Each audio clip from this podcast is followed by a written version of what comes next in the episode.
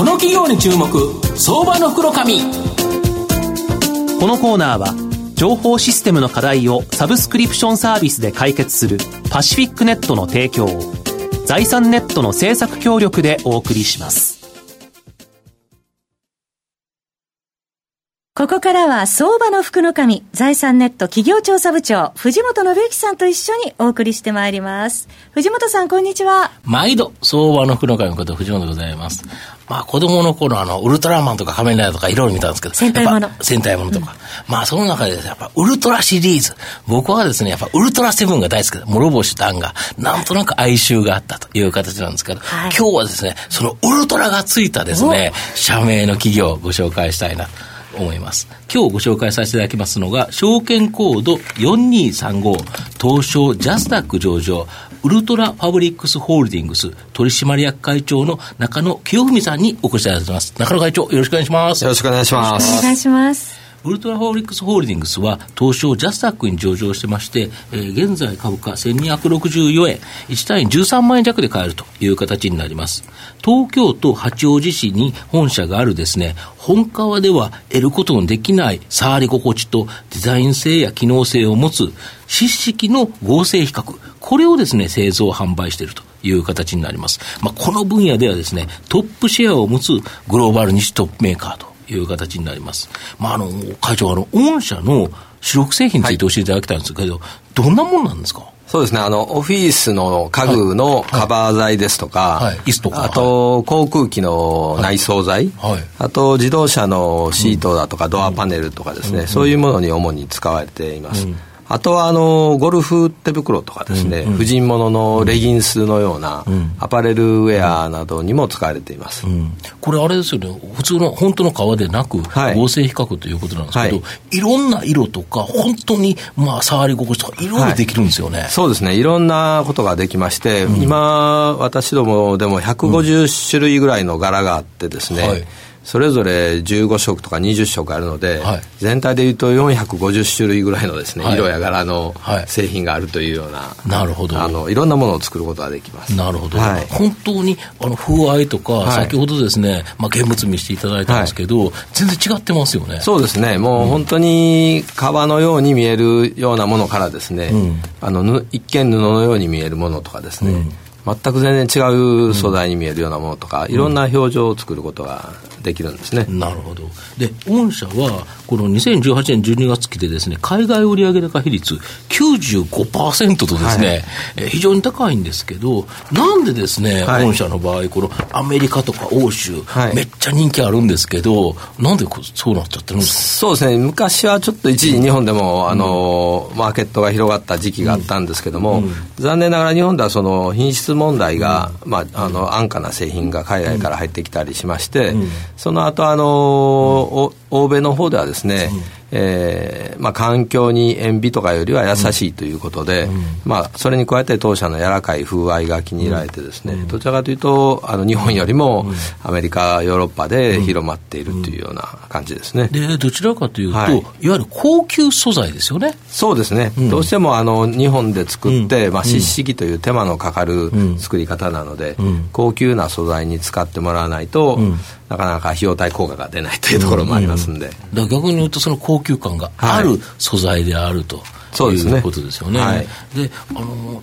乗用車とか航空機の頃の内装材、はい、今後ですね、もう大きく成長しそうということなんですけど、これ何なんですかね？そうですね、やっぱりあの自動車について言うと、はい、まあ、電気自動車とかですね、はい、自動運転ということが広まってくるとですね、はいうんうん、まあ、実際運転するには、うん、あの素材が強くないといけないとかですね、うん、そういう従来あの要求されてたものが、どちらかというと、家具のようにですね、いて居心地がいいとかですね、そうですよ、ね、安らぎがあるとかですね、そういうあのもの、マテリアルにだんだんこう求められるものが変わってきてまして。なるほど、自動運転だったら、はい、今まで運転するっていうことでいうと、はい、機能性とかそういうところが、はい、あのシートに求められたけど、運転しないとなると、やっぱりそこに座ってゆっくりと気持ちいい、心地よい気持ちっていうのがいいと。そうですね。なるほど。やっぱその心地よさっていうところが、やっぱ御社の素材では出てくるということですよね。そうですね。なるほど。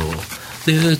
特にあと、飛行機のところはどうですか？そうですね、飛行機もまあ同じような流れがあるんですけれども、うん、まあ、それに加えてあのウレタンっていうのは、あの川本川とか塩ビに加え比べると非常に軽いんですね。なるほど。そうすると軽い素材を使うと、まあ短い滑走路で離着陸ができるとかですね、そういうあのメリットがあるもので、うんうん、まあ、あのデザイン性だとか機能性に加えてそういう軽さが非常に今注目されてます、ね、なるほど、はい、そうするとあれですよね。車もやっぱり EV とかなってくると、ね、やっぱりもともとバッテリーが重たいから、はい、できるだけ軽い車っていう形でなんか材料が、はい、あのやっぱ部品とか軽量化求められてるそうなんですけどやっぱそこでも有利になってきますよね。おっしゃる通りそういう軽量化っていうのは自動車の分野でも、まあ、あの注目されるようになってますね、うん、だから特に EV とかだったら、はい、アメリカのテスラさんとかに採用されてるんですよね。そうですね、今、あの高級モデルの SX の、まあ、一部、うん、あの白の内装材なんですけれども、うん、これあのあそこのマスクさんが、うん、あのビーガンだというのもあってですね。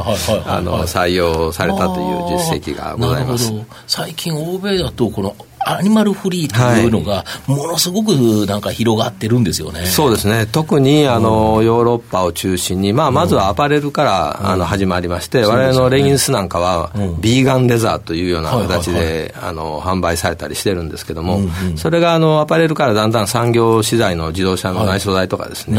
そういうところにもあの出てきてるような感じですね。そうすると今後、やっぱまだまだ伸びっていうのは期待できますよね。そうですね、あのまあ、アニマルフリーの流れにもつながるんですけども、うん、最近はもう少し広く捉えて、そのサステナビリティっていうんですかね、やっぱりサステナビリティのあるその製品であるかどうかっていうのが、あの重要視されるように、特に欧米ではなってきてまして、まあ、その我々のような製品のそのアニマルフリーで、かつラグジュアリーな製品だとかですね、えー、本画とか PBC に比べても、軽量で、あの燃費効率がいいとかですね、そういうサステナブルな製品だというところに、まあ、着目されたりとかですね、まあ、我々もそれに対応するような製品の開発をしていくことによって、まあ、ますますこうマーケットが広がってくるんじゃないかというふうに考えています。あと最後、御社の今後の成長を引っ張るもの、改めて教えていただきたいんですが。はいやはりあの当社の場合、非常にちょっと、うん、あの変わった 会社になってましてですね、うん、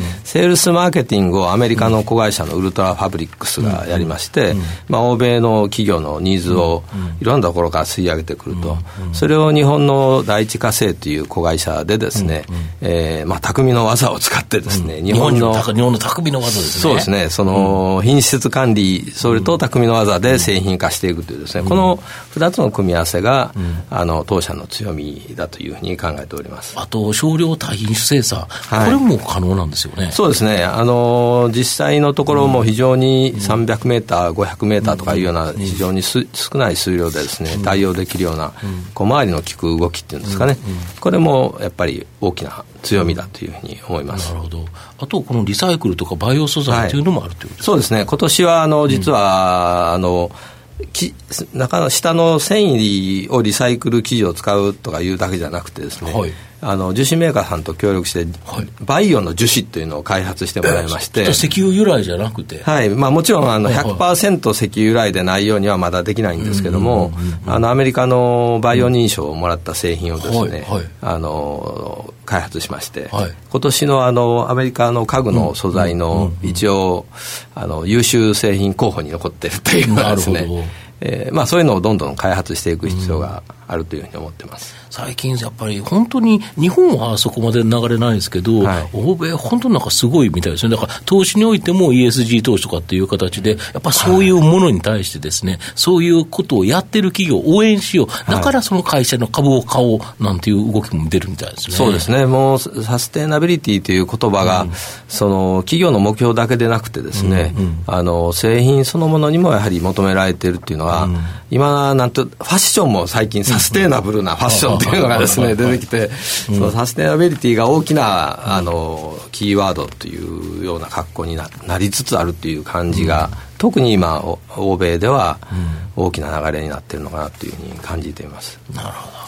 雲宮さんいかがですか？中野会長本日はありがとうございました。ありがとうございます、直近の決算でもですね、はい、あの家具オフィスの家具が、えーまあ、北米向けに、はい、あの堅調だったというところでこの辺はもうあの景気のサイクルっていうよりはもうこう長年にわたって安定的にこう、えー、向こうで取り入れられてるっていうふうな印象なんですかね。そうですね、もともとあの家具は非常に安定したマーケットではあるんですけども、先ほど藤本さんからありましたように、どうしてもそのハイエンドな製品なので、景気の大きな流れの中にはですね、あの多少影響されるところがあるので、今年はどちらかというと、ちょっと苦戦しているというようなところがあります。はい。ま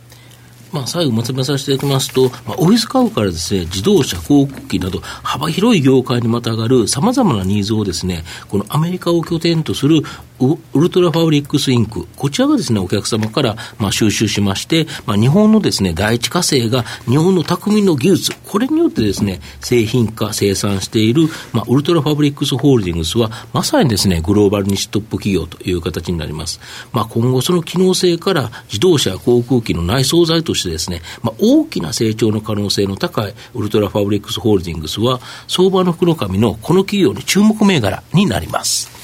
今日は証券コード4235東証ジャスタック上場ウルトラファブリックスホールディングス取締役会長の中野清文さんにお越しいただきました。中野さんどうもありがとうございました。ありがとうございました。藤本さん今日もありがとうございました IT の活用と働き方改革導入は企業の生命線。東証2部証券コード3021パシフィックネットは IT 機器の調達、運用保守、クラウド活用まで情報システム部門をサブスクリプション型サービスでサポートし企業の IT 戦略を応援する信頼のパートナーです。取引実績1万社を超える IT サービス企業、東証2部証券コード3021パシフィックネットにご注目ください。この企業に注目相場の福のこのコーナーは情報システムの課題をサブスクリプションサービスで解決するパシフィックネットの提供財産ネットの政策協力でお送りしました。